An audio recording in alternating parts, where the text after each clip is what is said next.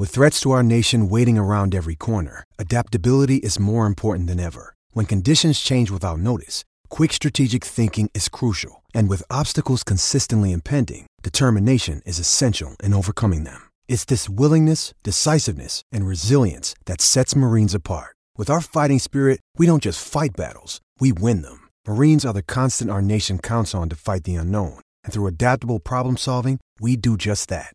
Learn more at marines.com. On this week's episode of 90 Degrees, we are joined by So Money, creator at the Hammer Betting Network. You can find his work on the Edgework HQ YouTube channel. Today, we're talking about NHL, CFL, and the stigma around being a professional sports bettor. Let's dive into the sharp side and look at the right angles in sports betting. Big bomb bomb bangers, ladies and gentlemen, bangers, Jews and Gentiles, bangers, sharps bangers, and squares. You are now tuned into episode 19 of 90 Degrees, where we give you the right sports betting angles. Today's guest is So Money. He is from BC, British Columbia, home of the best bud, from what I hear, swollen members, and of course, So Money. So, So Money, thanks for joining us. Tell us about how you fit into the betting space.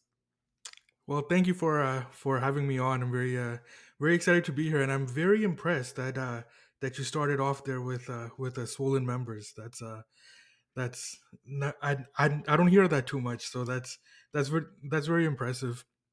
I uh, my story is not um, it's not typical in the sense that I never had anybody kind of guiding me along or like um or or or like a father who would like watch sports and like I got into it and stuff like that.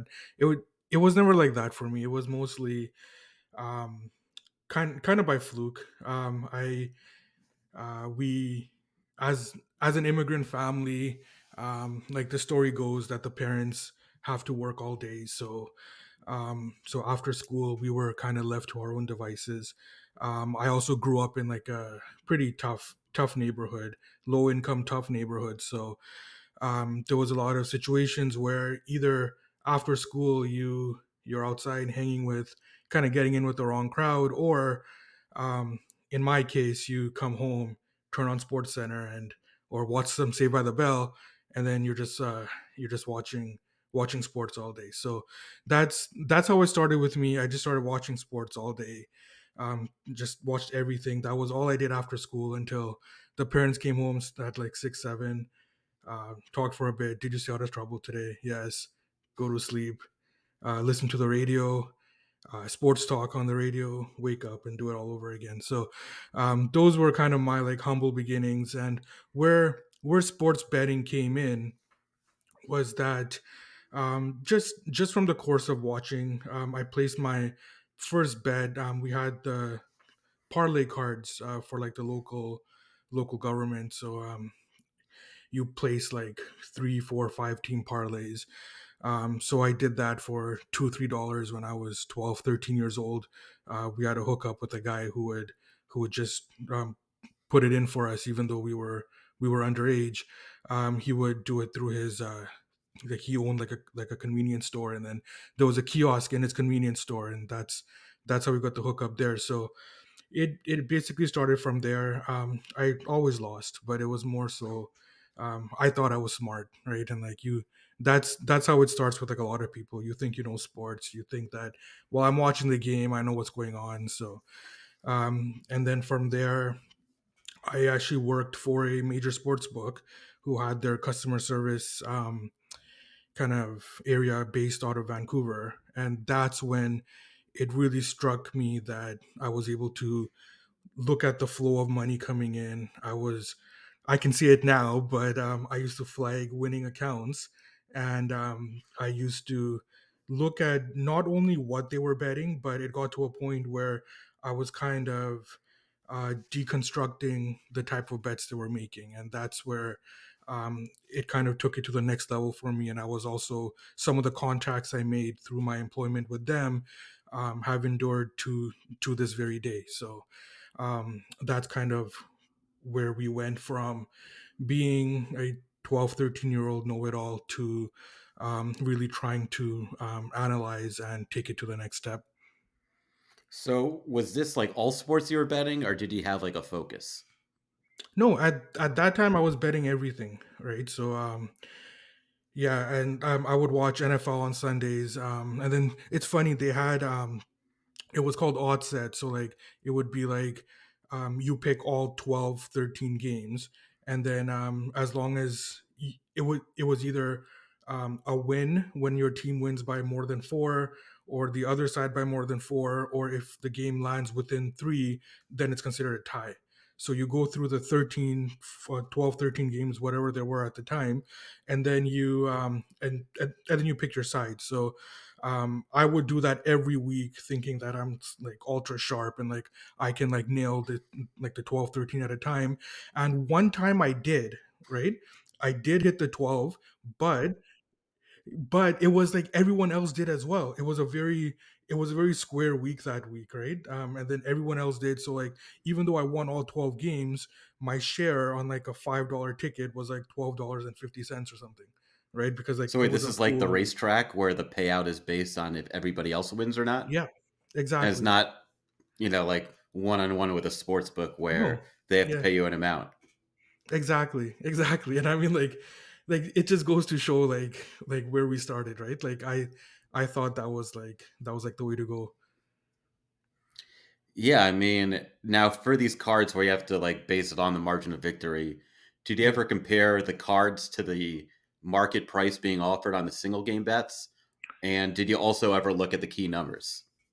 Not at that time, right? Um at at at that time when I first started, it was just um I didn't even know about about anything offshore. So I would just go walk in and like place my five bucks and like and like and like I'm good to go.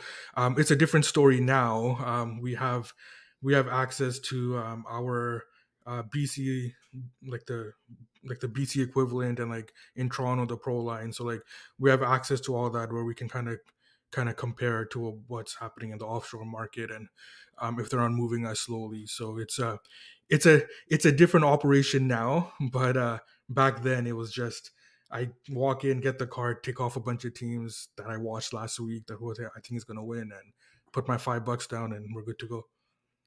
Yeah, what I've noticed about researching the parlay cards is that they make insane the sports books make insane profit margins on them. So that's why they they tend not to pay attention to them. Yeah, But there's a couple out there, mainly in person, where they're gonna have stale lines on there. Um, there's one online sports book, not gonna mention their name because I don't want them to correct this. But if you know, you know. hmm And they will have three teamers to play plus 550, Yep. which isn't normally good at the normal price. But uh, if you, you know, all I do is I just look at the lines being offered and I look at the alt lines. And if the big free price is pays worse than minus 115 at a sharp book compared to the parlay card, I'll just put the parlay card play in, even if it's like opposite of my own opinion on the game. yeah. Yeah, and that's that's that's the way to do it. I wish that back then I knew as much as I know now because things were a lot different back then and like even even at my age if I was able to just uh, kind of think a little bit beyond that very elementary level um yeah it could have been uh it, it could have been very prosperous back then I mean, you could always think of if I knew what I knew today, I could be more prosperous. Uh, and of course, you know, getting introduced to gambling, things can be much worse because people get into it and you never know if like they have some predisposed uh, gambling problem that they didn't know about. Exactly and like that's the, the that's the other thing that i that i look at too right like when i started i was what in like grade seven right so like all throughout my like early high school years i was like betting but i was betting two two three four five dollars a game right so like um and i was Couple losing loonies and toonies. exactly yeah a couple loonies and toonies right and and like and like i was losing right so like my my tuition in this game was paid for by very small amounts looking back at it Yeah, um, which is always good. Now, you were doing NFL for a while. What made you kind of shift away from it and move to other markets? So I I kind of had like like an epiphany, you can say, like about maybe four or five years ago. So um I still bet the NFL. Um I still bet everything, but I don't originate everything, right? So um for the NFL, I work with I, I I work with partners, and what I realize is that I can in in my partnerships and in people that I work with, I can bring more to the table when, and I think this goes in all areas of life. Where if you are specialized in certain areas, you can bring more to the table in in a collaborative team environment than if you try to do everything yourself. So that's um so that's the reason why I shifted away from uh, kind of making my own NFL numbers, making my own college football numbers, and I've left that to the other side of the partnerships where where where they take that we we pool our numbers we kind of get what we need to get down and then i'm responsible for the um, nhl side of it the cfl side of it and and uh, women's tennis Women's tennis. I knew about those other two sports. Didn't know about the women's tennis. Now, what made you get bit by that bug? I, I I actually enjoy the game a lot more. So um like in in terms of like there's in in like men's tennis, it's it's all predicated on the serve, right? If you have a strong serve, um it's it's more likely that you're gonna that that you're to win. And that and and the points that you gain on the serve or whether or not you have a good return game and whether you can break the other person um, that is what's going to be co- um, kind of correlated in, into the odds. So it's in in that sense it's it's it's very linear in the women's game it's a lot more volatile you don't have you don't have the same dominant service players you have um you have players that can that are strong in the return game, but you have to make the determination that are they actually strong returners or are they playing against individuals who are poor at serving? And there's a lot more uh, because there's a lot more breaks in the women's game. It lends itself to a more more more volatile kind of um, kind of situation. And as betters, you want volatility, you want chaos because that is when you can kind of determine your edge if everything is kind of laid out the way it is in like the men's game, all eyes, everybody is seeing the same thing. In the women's game, that is when you can kind of dig deeper and see that um, what is actually happening here because everything is chaotic, and um, that's the that's the reason why I I was drawn into the women's game, and um, I I love watching the women's game. I think that it's a I'm not going to say it's a better quality product, but it's a it's it's it's better in terms of um, it's it's more unpredictable in the in the conventional sense than it is on the men's side. Now, with the volatility, are there any sort of alternate markets that you bet on to take advantage of that volatility? Not not that much. Um, I think that um, for me, um, there is enough know volatility for me in like the main markets and like and like and, and like tennis is like a huge worldwide market. So like there's no there's no issues with with with liquidity either for the for the most part. So um, I don't really delve into the into the derivatives that much. Um, I'm I've I'm, I'm mainly focused on the um, on like the sides for for for women's tennis. I mean, there's so many different betting angles when you focus on volatility. Like college football bowl season uh, this last year, FanDuel was the only sports book that got it in terms of the alternate lines selling points. They were making sure that for bowl games, if you sell points, you get a smaller payout than the regular season.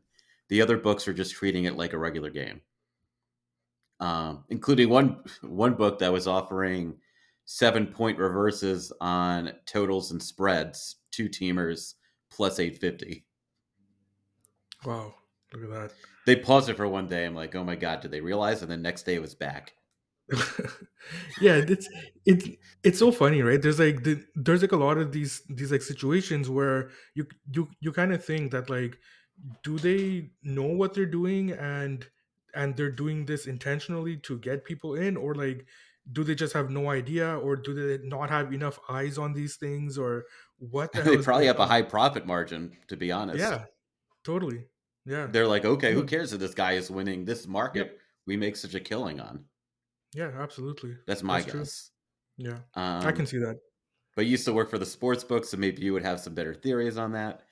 Um, you know, like the college football thing too. You know, I had my own theory, and I used to bet on it for years about you know betting alternate lines. And then finally, once I had some math sense into me, I you know, I got the past scores, looked at the standard deviations. Sure enough, the standard deviation on college football spreads and totals is larger in bowl season than any week, including the first week of the season, where you don't know anything about these teams.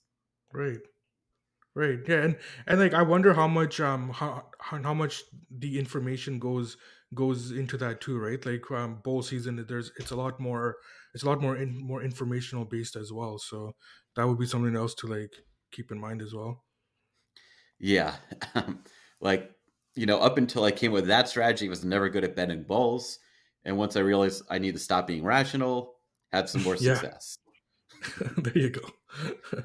You know, it's not like NFL at the end of the season when you're playing a teaser and the lines are much more accurate. hmm Uh, Absolutely. Yeah. you have two teams that are glad to be in the Bahamas, and you don't you can't really factor in which is the team that shows up and which one doesn't. Now, I brought you on for the hockey uh, for part of it because hockey is a popular sport. Lots of people love betting on it. I know nothing about betting on it. I do appreciate watching it.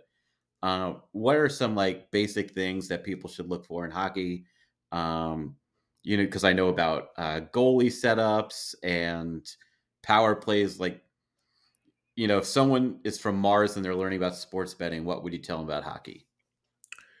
So the very first thing I would tell someone is that know your goaltenders, and and the reason for that is that um, besides star players, um, there's there's nothing that impacts the market more than um, if there's a surprise if there's a surprise in the market in terms of who's going to be starting in goal. Um, we saw that even this morning, the Rangers, uh, for for example, the beat writer went back and forth about um, who's who's going to be starting in goal for them, and you saw that massive fluctuation in the market because there's a big perceived difference between the Rangers starting goaltender and their backup. Now, I don't think it's that big of a difference in terms of what the in terms of what the market thinks. There there is a difference but there's always an overreaction. So if you can um, if you can value your goaltenders to a point where you have you have a rating system and you can kind of determine that okay just because this guy is the backup doesn't mean that the market needs to react this much. And the flames for example is is is a perfect scenario of that where for the last couple of years their backup goaltender, as whenever he's announced, um, the market fades him, and um, and he's he's not that bad. In fact, um, I would argue that this year he is the better option than than than than what the Flames have in goal right now. So, um, the first step I would advise anybody is to know your goaltenders. Um, second step would be um, the star players impact the market as well. So, if you can if you can determine um, who is going to impact that line, then that's another way you can kind of um, kind of figure out that who is who is who is driving that line and who is um, who should not be yet the yet the market is still moving.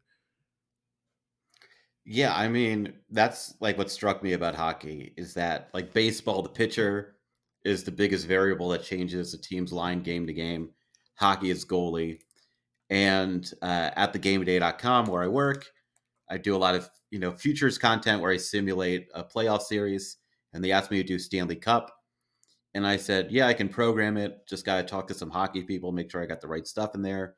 And from there, I came up with a system where, like, and I worked with Zach Pitcher on this. Uh, he was a previous guest. Uh, he comes out with his own hockey power ratings as well as NFL. And you know, I can't, I I asked him questions about what he thinks each team's goalie strategy is going to be for the playoffs. Are they going to have the same goalie play every game? Are they going to rely on a backup? Um, and one of the biggest things we found last year was with the Rangers, the the drop off between Shesterkin and whoever's backup is, I don't remember the name, um, was so large but in the playoffs they were going to rely on only Shesterkin. So that changed the power rating. And then, you know, when building the simulation, I had it where for whatever probability the backup plays, it would select the backup team, the, the backup goalie power rating for the team. And if it takes a starter, it takes a starting goalie power rating. And then based on that can come up with a simulation on how often that team wins the game. Um, and you know, to my shock, after putting all this together, of all the futures models I've ever put together, not only did it have like the lowest edges in the market, which is always a good sign when modeling, but it had really good closing line value. Like I, I would put the bets in at the beginning of the playoffs, and the time the puck drops, it's actually a worse price than what I bet it at. Right. Yeah, and uh, and like there's also like the the like the school of thought as well that that, that like the goaltenders don't matter at all, right? Like you can you can have um um goaltenders who at any singular event can play well or they may not play well. So um just just don't worry about them. There's there's that school of thought as well. I don't subscribe to that notion. I think that um that obviously like how I mentioned that I think that goaltenders are are like the biggest thing that you should be looking at. Um, but but but but that also leads me to like the point where um, we are in the last couple of years we have moved to a more uh, more a player level um, where um, in the sense that like it's really difficult to beat the market if you have if you have um, t- your your ratings are only based on team level. If you can get more granular to like a player level focus i think you'll have more success beating the market. And that's how you were saying with like building that building that futures model where if you're able to incorporate the goaltenders that's that's that's that's a very granular player level um, aspect of it. And i think that that would um, that would lead to more success in today's NHL market than it would in like the last couple of years where you can kind of make make power rankings for for a team on like a on like a holistic level. If I wanted to measure the impact of replacing another defenseman with another defenseman, uh, mm-hmm. what sort of statistics would I look at to figure out how that affects a team's win probability? So de- defensemen are are pretty interesting because you have um, it. It depends if you're classifying them as a as, as an offensive defenseman or a defensive defenseman, right? So so someone who is an offensive defenseman, you want to look at what their what their expected goals would be, um, how much they're like contributing in terms of um, like the like the possession like the possession metrics of the team. Are they um, do have power play time? If you take them out of their lineup, who is getting those power play minutes? Is the team still going to be um, able to generate the same expected goals when he's when when he's not playing? Or like do their possession metrics drop when he's not playing? And then conversely you look at a defensive defenseman. I'll, I'll give an example on the flames um, who i'm really high on chris tanev. Um, he is not a household name but what he does is that when he's in the lineup he slots everybody to where they should be in terms of their allocated minutes. He is um, he can match up with the other team's top uh, t- top line. He's um, he's a rugged, shutdown kind of kind of defenseman. Um, he's never going to show up on on the on the score sheet that much.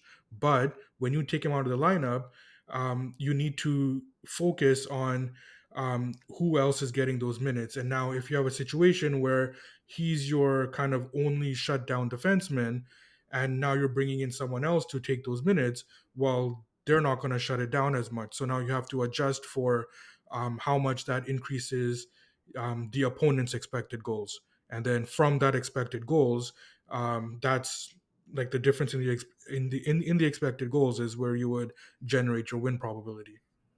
That sounds awesome. Um, are you able to like get these insights from looking at play by play data? Yeah, so there are um so with with with getting the data, um there are private models that um that a lot of the league and like and like the media have have access to. There's also public models that that that are that are available as well. Um, what I would caution with the public models these days is that um, everybody has access to them, right? So you have your you have your public facing sites where people build their models based on those sites. But if everybody is doing it um, and everybody is basing their numbers on the same data, um, where is your edge, right? So um, I think that if you're able to kind of get more robust play-by-play data, um, either through what the league has given access to to the teams and the uh, and some of the beat writers, I think that that would be the the better way to go about it. Yeah, this is really good stuff. Now, let's say you're somebody who doesn't mind betting on stuff that isn't as fun to watch, and you're into hockey, and you decide to do one of these European hockey leagues that has less attention. Um, you know, is there room for winning if you can scrape um, the play-by-play data and come up with your own uh, power ratings for certain situations based on that? I think so. Absolutely. I think that um, I, I always look at a market in terms of like how many eyes are on that market, right? So if you look at something like, um, I know there's a betting market for the AHL. I know there's um, there's some books that have um, junior hockey markets, right? Now the problem with those kind of things is that uh, because there's less eyes, there's also less opportunity to get the data you would need um, to to build a proper model that can beat the markets right so um, if you do have access to um, to those play-by-play data um, hit me up first and then um, and then and then build your models I mean, I'm just tempted to hit you up after the show and, and talk about you know building a scraper to scrape some of these these web pages. Um, I know I've done it for Asian baseball where they don't have publicly listed um, you know stats so i just you know scrape it and can figure out you know certain dimensions of a ballpark. And you know i still can't say a single word of mandarin but i certainly know how to get the computer to read it. There you go yeah. And i it's it's it's so fun because there's like and and it's challenging as well right? There's like so many so so many different ways to like go about it and like i'm not the strongest in terms of like scraping data or like even like data analytics like it's not it's it's not my strong suit but i've i've learned enough where i can do enough and the things that i can't do um, i do have people that i can rely on who can who can help me and who can kind of guide me up to that next level for things that i'm not good enough to do yeah and i'll let you in on a secret is that you know i'm not one of these python data scrapers that can really scrape the web really well i just use a google add-on called Data Miner that's free. And I'll take some trial and error to make your own recipes, but usually it does the trick. You just have to make sure it grabs yeah, the right thing from each section. Yeah. Yeah, and uh, that's great, right? Like, like, like, like a lot of times with, with with these things, like it is, it is trial and error, right? And like, as long as you are you are comfortable with failing, um, the one time that you do get it right, um, like that's like that's golden. And I think that's sports betting in general because there's not a sports betting university. Uh, you don't graduate high yeah. school, go to college to learn sports betting. A lot of this, you have a problem, you figure out, okay, how do I solve this problem? And step by step, you build up your arsenal of skills uh, to build things, and then you network and meet other people. Absolutely, and I think that that's where your kind of education in this in, in this field comes from, right? It's like and I and I often see this like anyone can just go out and say that I like this team. I I I this is my pick, right? But um even if it's like like the amount doesn't matter, but whatever skin you have in the game, that is when you're really going to learn. Because when you lose money that you've put on, um, that is when that that education kicks in. And again, the amount doesn't even matter. It can be like one dollar. I don't care. But when you have something on the game, that is when when when it really matters. Yeah, that's like one of my pet peeves is when these sports betting influencers talk about betting tons of money that most people don't have on these games. And if you're not betting the money I'm betting on, then you don't know shit. It's just kind of like bravado, and then the real heads know that like the real winners are complete nerds. Exactly. And they're not the, the they're thing, not the ones in good shape hanging out at the pool at Circa for the most part. Yeah. Totally, totally, right? And like, it's uh, it just like drives me nuts sometimes as well. But I mean, that's that that's the way that like the industry is right now, right? Like if you, but I am comforted with um with with the fact that I think that there is a middle ground of um of people that understand what it actually takes, and there's there's people who are also willing to learn um to kind of get to kind of get to a certain point and we're for the most part able to uh, see kind of see see through all that bullshit. So I think that um, I I am comforted by that, even though there's just so much garbage I see every day. Yep, it's just like mining for gold. You got to sift through the garbage, just like you sift through the gold. Now, our shared interest is actually Canadian football, because um, oddly enough, in New Jersey, I'm a huge CFL fan. I'm only a recent convert, but as soon as I got into league, I was hooked. So, like, why don't you just tell our listeners about um, how you fell in love with CFL and how you started becoming a how you became a winning better. So in the in in the CFL, I started with the CFL just um, pretty much how I started hockey. I just I had more exposure to it living in Canada. Um, it it was on TV. We started watching. Um, when when I was watch when I first started watching CFL um, was when Doug Flutie was on the BC Lions, right? So um, it was a very exciting time, um, and and and the city, you're older than I thought. yeah, um, yeah. So I started watching CFL. I thought you would have been, been late thirties. I I am late thirties. Right, so, oh, so you started at a really young age then? Really young age, yeah, yeah. Like like like I'm talking like like five, six, seven years old. Oh, I started wow. watching the CFL. Right, so um, yeah, and then and, and then at at that time, um, the city embraced the team, um, and there was more there was more excitement in the CFL. Um, and I, I mean, over the years, the NFL with um, has like kind of taken over in terms of fan in terms of fan interest. But um, I started with the CFL when there was a lot more excitement.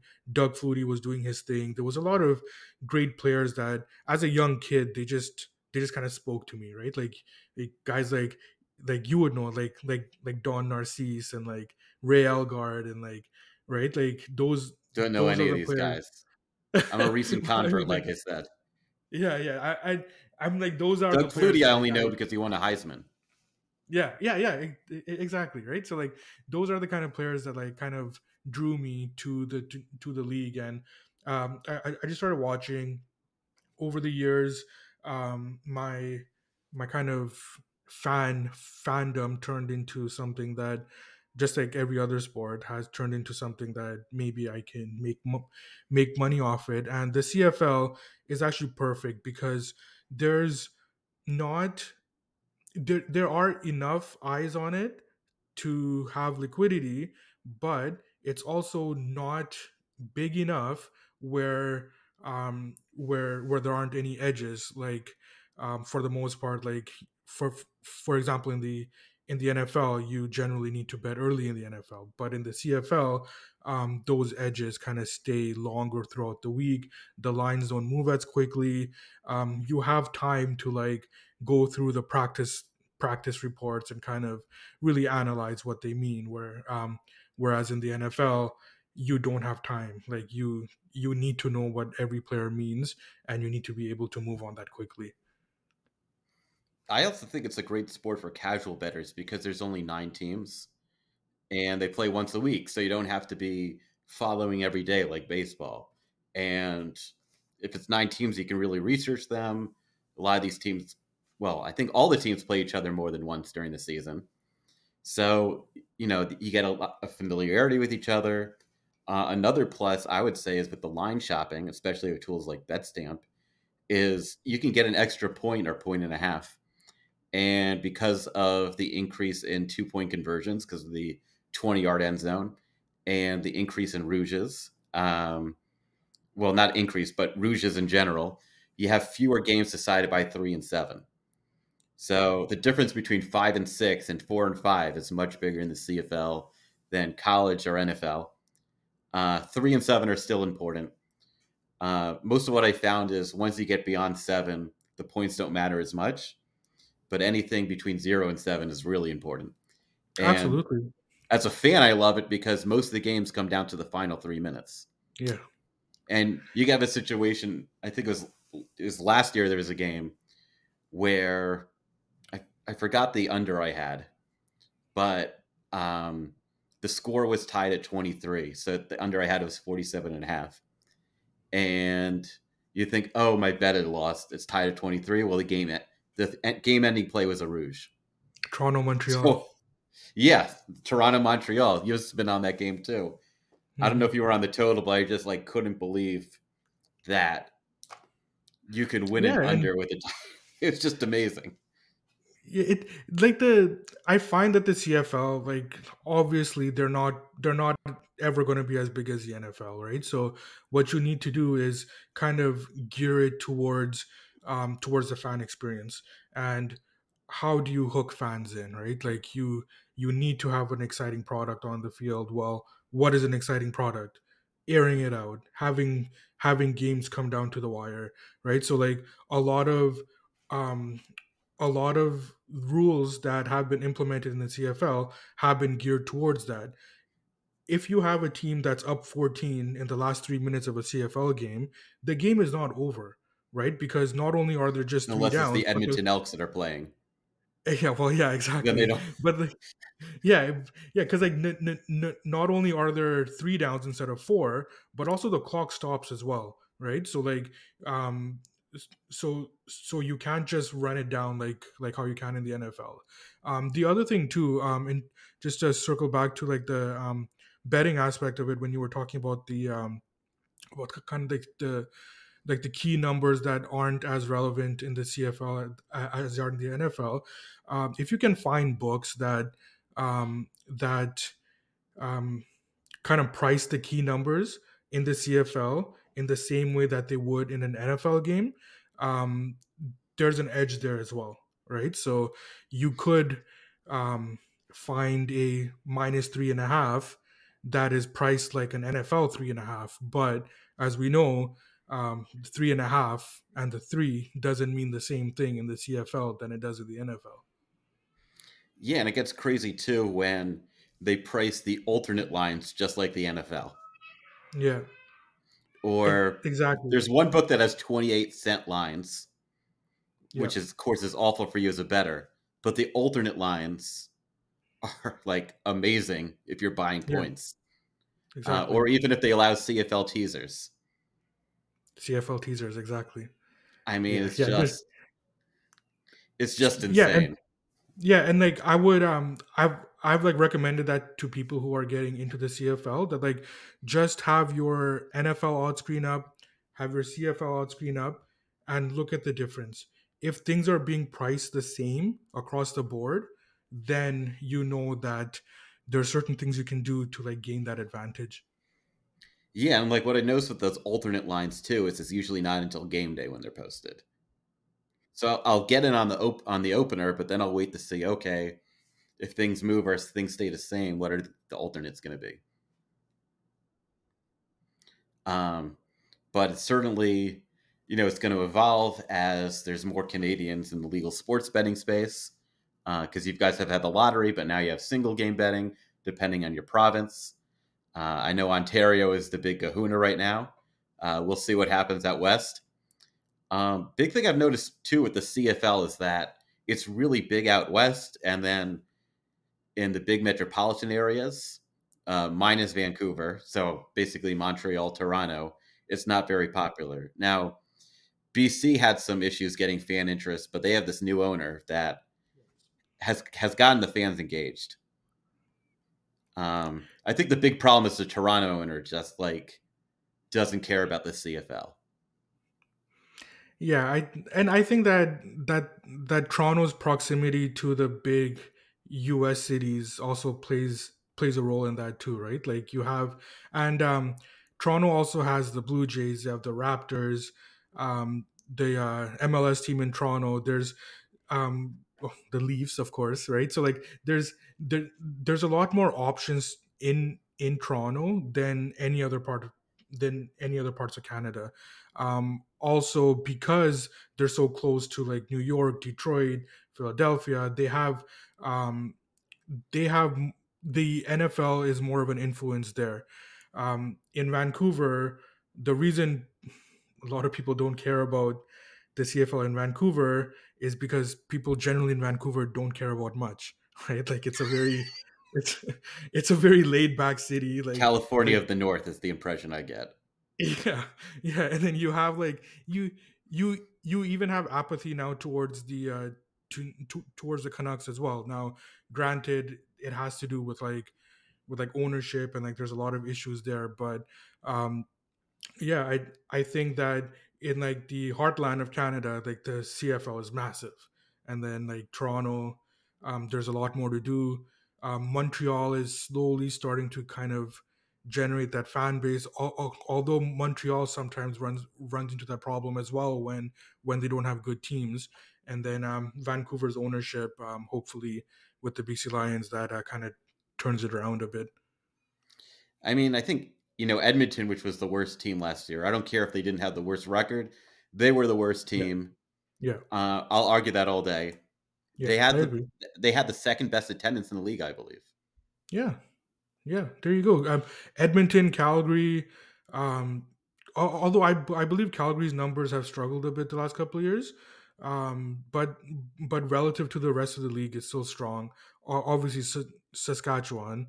Um, it's just strong, uh, and Winnipeg is strong. But um, I think the league is on the right track to kind of um, kind, kind of get the big cities on board.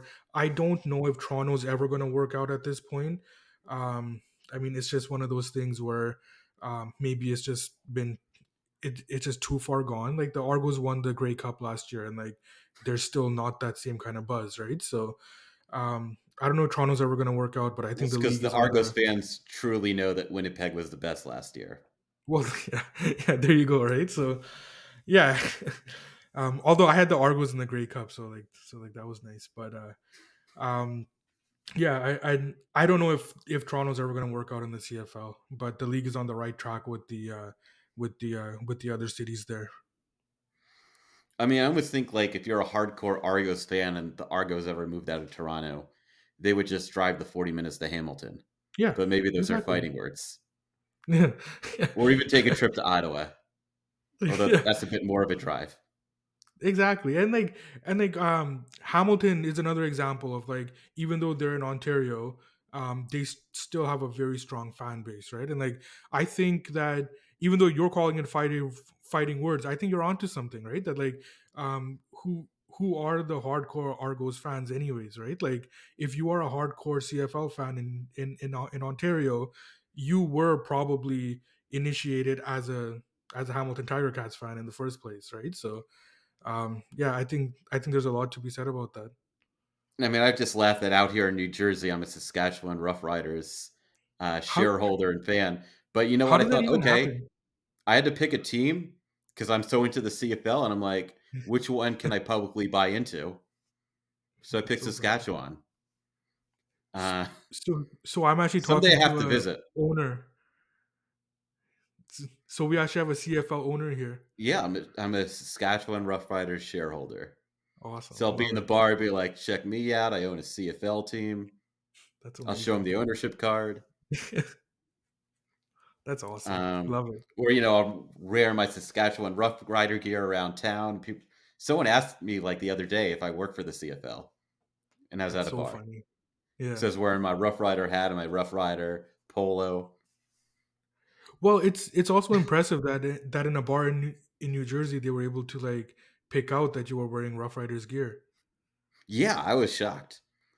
Um, so you know, it's weird. They've done such a bad job marketing mm-hmm. because like it's weird probably for other people with me being obsessed with CFL, but like if it, if it was on TV more, if the yeah. entertainment at the games was geared to, uh, towards the younger demographic better, because frankly they're focused too much on country music. Yeah. Uh, like if they did have swollen members perform at the Grey Cup. Oh come on, that would be like a that would be sold out. I mean, I was like looking at the past Grey Cup performers, and the only one that I thought would have been lit, and I watched the video, was Nelly Furtado and Socrates in 2006. I mean, that set was just nothing but big bomb bangers. Yeah, yeah, yeah, and and that's been like the big criticism of the league as well, right? It's a very... But it's like only like less than half of the games are televised on ESPN nationally. The yeah, others, if you're in the states, you have to watch on ESPN Plus. So I can't even walk onto a bar and ask them to put it on. and and and like that's like something that I don't understand with like in like in like today's world that everything that you want to watch in terms of sports should be readily available to you if you really want that game to grow and and the cfl is no is no exception i find that it's a very um it's it's it it's a much older fan base and at some point if you're not able to um kind of recruit the younger fan base where where where are you going as a league?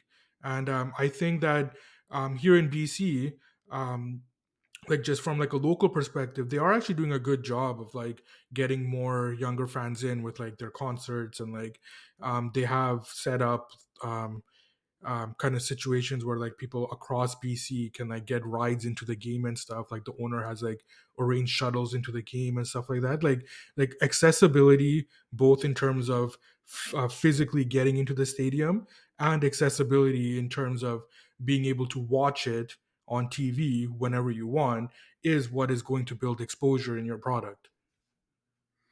Yeah, and I think it works great that there, you only have one CFL game on at once because there's four games a week at most, so they can spread it out. So if you're a fan of the CFL, you never miss a minute. Totally, totally. And like I would I, I would even argue that like they can maybe e- even go the next step and have like one designated day, right? Like um Friday probably doesn't work. You don't want to do it on Sunday um unless if it's well you you you could do it on Sunday from like um June to like September, right? And then like have like a Saturday where you have like this is this day is for the CFL. Yeah. You know, what's the busiest time of the year betting wise for you? Oh, busiest time would be from the start of the NHL season because there's a lot more work to do, um, like in the early in the season in the in the NHL. So from October to probably January would be the busiest for me, um, in terms of like my own work. Um, and then um, so like right now, um, most of the NHL work, like in terms of like a broader level, it's it's done. Um, teams are who they are at this point. You're not you're you're not going to change your DNA at this point of the season. Um, there is day to day work that needs to be done, um, and that that that also becomes less and less as the year goes on because you kind of pick up on the coaching tendencies. You kind of know what the what the coach's game plan for the season was in terms of how they're going to rotate the goaltenders. So um, from now um, onwards, the NHL work becomes less. So I would say that starting in October becomes the be, becomes the busiest time for me. Now, like in terms of like each day, when do you usually start and when do you usually finish? Because I think you would have an advantage of being in the West Coast. Because even though you have to wake up a bit earlier, you're, you're not finishing at 1 a.m. Yeah, so I often joke that in the in the mornings when I wake up, I wish I was on the East Coast, and then at night when I'm going to sleep, I'm totally fine being on the West Coast, right? Um, so my so like I'll give so like today's Friday. Um, there's a big slate of NHL games tomorrow, right? So, um, so my work on tomorrow's card, um, starts um, a couple of hours ago with with kind of practice and news that's coming in for the teams that are in action tomorrow. Now it's just something that um, I I make note of with with with with what's happening, so I don't get too deep into in, into tomorrow's card. Um, at nighttime, um, after today's games are done, um, and depending on like the family schedule and what's like going on around the house and stuff if i'm able to get everything done um, in the evening um, like cl- like closing the books on that evening's games i would like to do that tonight right so everything all of Friday's games when they're done, they're finished tonight. Now, if there's like stuff with like the family and like there's like plans and stuff, um, it may not get done on, on, on in, in the evening. So that means Saturday morning, I have to wake up super early, right? So um, sad. So like the so like the game days, um, I'll wake up at about five thirty, right? Because the limits go up around 6 7 o'clock. So at 5:30 I'll be up um, to kind of make sure that I've got everything in order um, for who's starting, who my projected goalies are, and all that. Um, but if I didn't close the books the night before, then I'll probably be up at like 4:30, 4:45 just to close last night's books and then start on the on the next day's work. And then from there, um, the morning skates start at about 7.15 7.30 a.m my time um, so that's when i'm kind of um, looking at the news looking at what impact that the market has that's that's kind of when i'm starting betting right? So from 6.30 onwards is when i start betting. Um, the final uh, morning skate is usually usually done by about 11.30 or uh, uh, 11 11.30 my time. Um, and from there like the markets have settled right? Any any movement after that um, is generally not news related. So like i do have an eye on it but it's not something i'm watching very closely. And then um, once we get into the pre-game skates um, which start about half an hour before the be, before the game time then i'm on the clock again where i'm kind of looking if there's any like surprises of like what's going on and like um like who is moving the market at, at like 15 minutes before a game what does that mean? So then i'm back at it again that sounds very exhausting. Uh, how often do you take days off? How often do i take days off? Um yeah.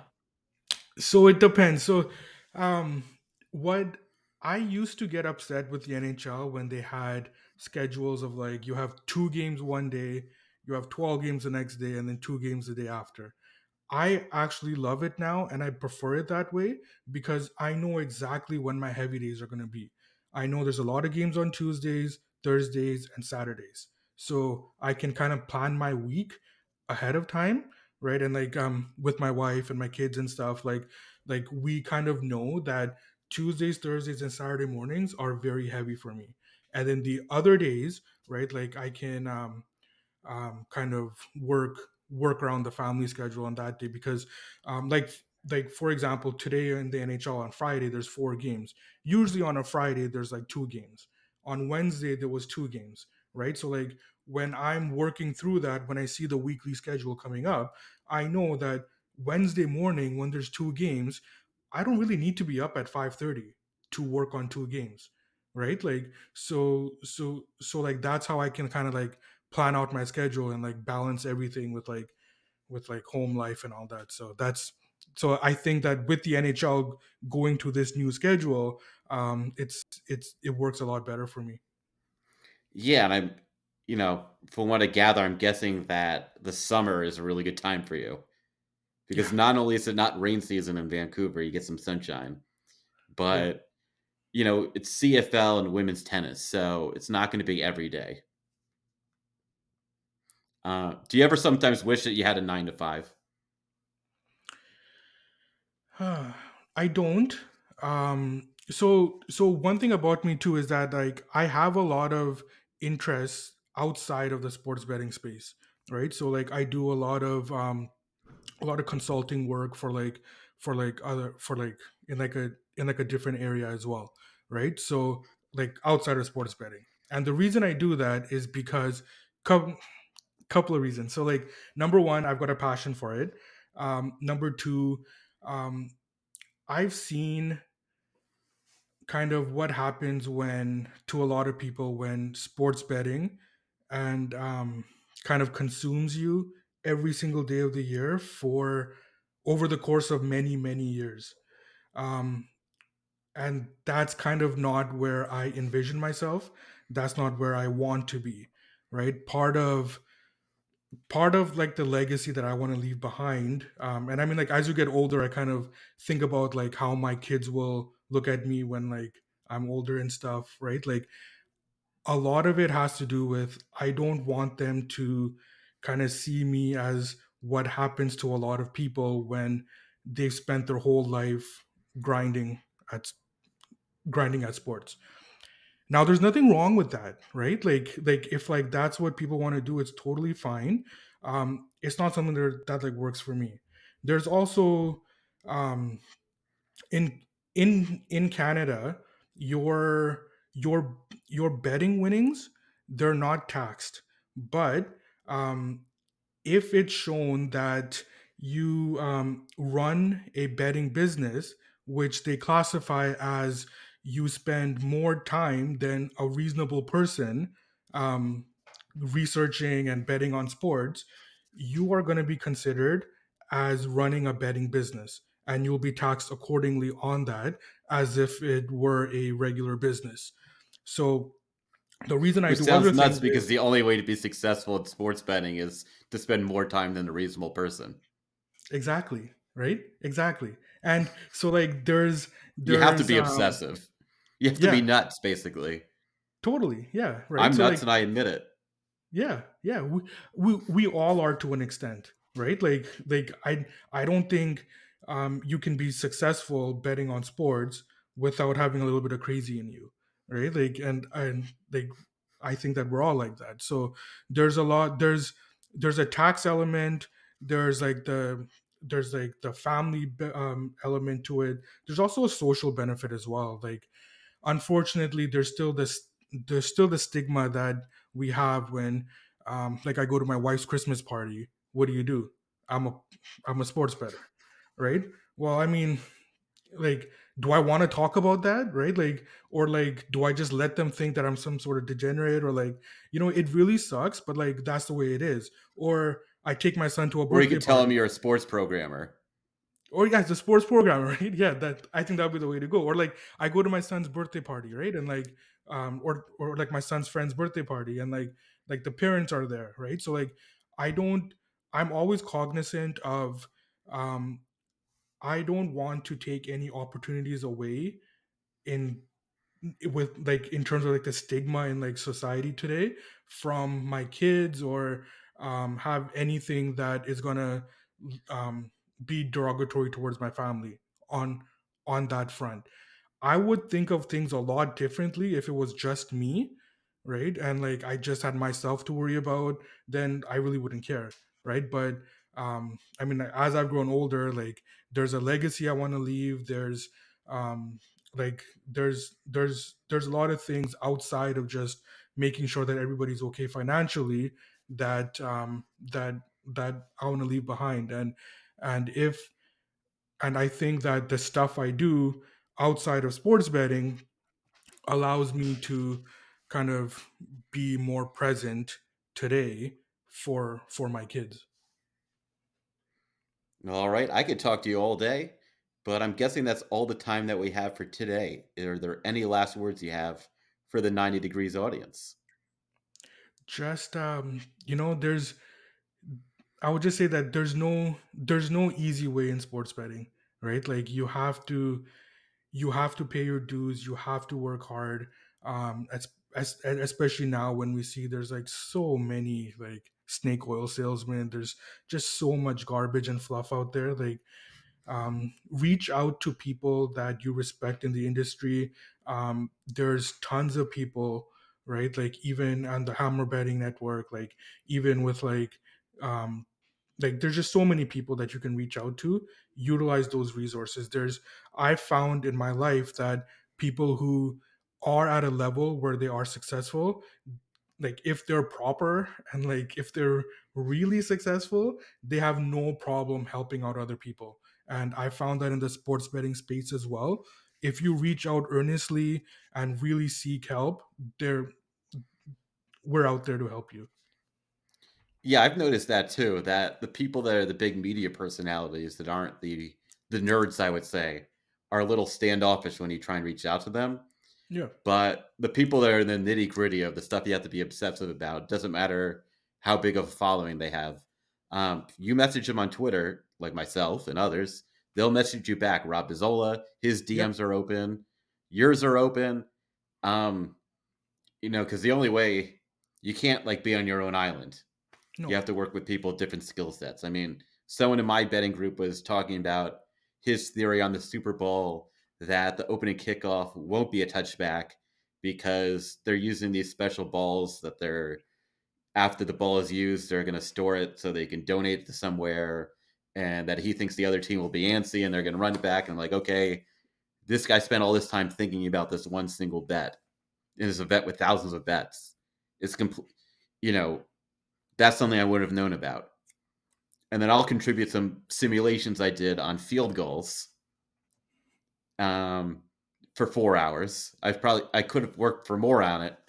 Um, you know, it's just like everybody helping each other out. Exactly, exactly. And I'm I'm a big proponent of that as well. Like if if you have, um, I always feel that in a group, if you can, everybody brings their own own specialization to the table you all work together that means you can grow together that means you can all make money together and i think that um, that's that's that's always been very important to me. All right that's a wrap for today. Stay tuned for episode 20 next week. Big bomb bomb bangers. Boogie down thank you for tuning in to 90 degrees presented by the hammer betting network. head over to our website thehammer.bet for all your sports betting needs. If you've enjoyed the show, click that like button. If you're new to the channel, hit the subscribe button.